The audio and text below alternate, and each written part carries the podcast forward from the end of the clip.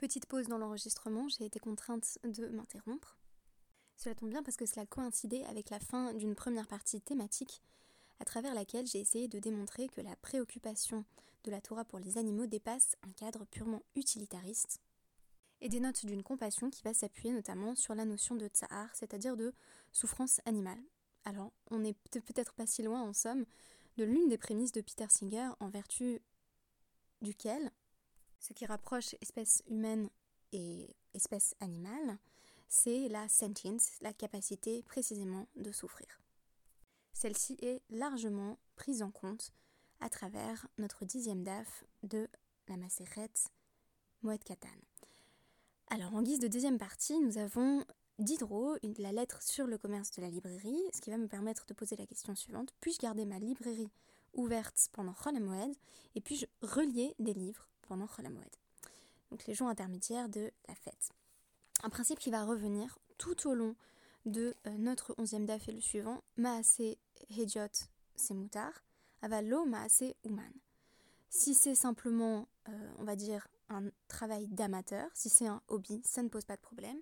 Mais si c'est un travail d'artisan, un travail d'expert, alors il s'agit d'activités que l'on n'aura pas le droit d'accomplir à Rolamoued. Et il y a ainsi euh, un certain nombre d'activités qui vont être présentées et on va à chaque fois s'efforcer d'établir une distinction entre le travail d'expert et euh, le travail qui pourrait être accompli par tout un chacun. Cela pour répondre à la question de la reliure des livres, qui n'est d'ailleurs pas posée directement euh, dans notre Gemara. J'ai l'impression que si on voulait étendre à partir des différents cas présentés par notre DAF, on dirait que si je suis euh, scribe, si c'est mon travail de relier des livres, alors je n'en ai pas le droit parce que ce serait là un travail d'expert. Mais s'il s'agit simplement de euh, préparer un livre pour mes enfants, de faire des travaux manuels à la maison, alors ça ne poserait pas de problème parce qu'on a affaire à un maasé hediot et non à un maasé ouman. Puis-je maintenant garder ma librairie ouverte? Ce n'est pas exactement la même question. Un principe est posé par Rava. Euh, Pragmatia kol chez toutes sortes de commerce est interdit. Amar Rabbi Yosef Baravin, Uida Baraved Moutar. Mais selon Rabbi Yosef, tant qu'il y a une perte financière importante, c'est permis malgré tout. Il est également permis de profiter du commerce euh, des autres à Rolamoed, et même, comme l'Agmara va nous le préciser au tout début du DAF 11, de faire du commerce avec des non-juifs dans un jour qui est pour eux un jour de fête. Et ce, bien qu'il semble que l'on participe ainsi à une forme d'avodazara, puisqu'on les réjouit pendant leurs fêtes idolâtres, en vertu du principe de euh, Matzil Miyadan. Tout ce qu'on leur achète, on le délivre de leurs mains.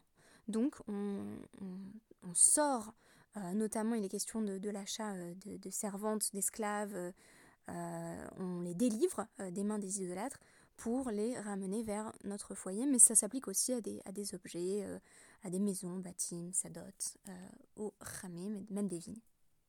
La question qui se pose en matière de davar à Aved, c'est à quel point est-ce qu'il faut que l'on encourt une perte sévère pour avoir le droit de travailler à Cholamoed C'est évidemment une question qui se pose toujours pour nous à l'heure actuelle. La première Mishnah du deuxième Pérec présente un cas qui va permettre de définir une situation de davar à Aved. Euh, je vous lis la brillante traduction d'Israël Salzer, donc euh, en page 81. Mishnah. Si quelqu'un a déjà retourné ses olives et voilà que lui arrive un deuil ou un autre empêchement, ou bien des ouvriers l'ont induit en erreur, il peut faire peser sur les olives le poids de la planche du pressoir pour une première pression provisoire et il les laissera ainsi jusqu'à la fête. C'est-à-dire que pendant la fête, il fait le strict minimum pour ne pas perdre euh, le fruit de sa récolte. C'est l'opinion de Rabbi Yehuda. Mais Rabbi Yossé, dont on a déjà vu qu'il permet systématiquement en cas de davar aved, dit il peut tirer le jus jusqu'au bout et tout terminer, et même sceller les tonneaux comme à son habitude. C'est comme si c'était pas Cholamoed, puisqu'il y a risque euh, de perdre le profit lié aux olives. Une première caractéristique intéressante de cette Mishnah, c'est l'association entre le deuil comme événement euh, qui survient à l'improviste et qui va euh, retarder le travail, puisqu'on va découvrir tout au long de notre DAF 11 qu'il est interdit euh, de travailler pendant le deuil et que le travail doit ainsi euh, être mis de côté, et ne peut même pas être effectué par l'entremise d'autres personnes. Mais on a aussi, me semble-t-il, deux visions de Chol qui émergent. J'ai l'impression que c'est plutôt la vision de Rabbi Yossé qui l'emporte dans l'univers de Chol tel qu'on le perçoit et tel qu'on en fait l'expérience à l'heure actuelle, c'est-à-dire que finalement Chol ressemble beaucoup à du Chol et que pour peu qu'il y ait une quelconque perte financière, on travaille exactement comme d'habitude. Et pourtant, l'idée de Rabbi Yehuda est de mettre l'accent sur l'aspect moed, c'est-à-dire sur des interdits qui sont quasiment ceux de Yom Tov.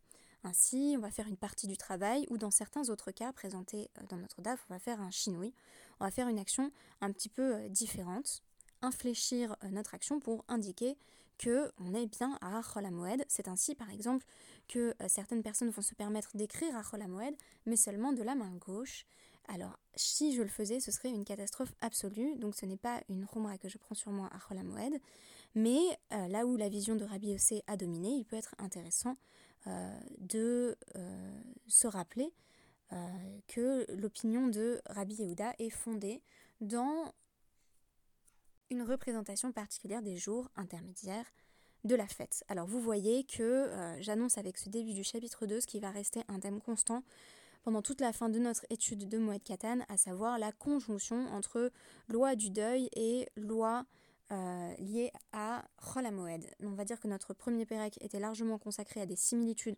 entre les lois de la Shemitah, cette septième année euh, de Jacher et euh, les lois de Chol et désormais les chapitres 2 et 3 vont largement évoquer des questions liées au deuil.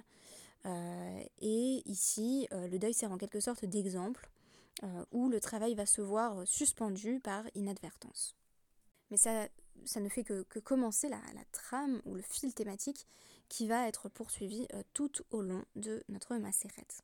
Merci beaucoup pour cette étude et à demain.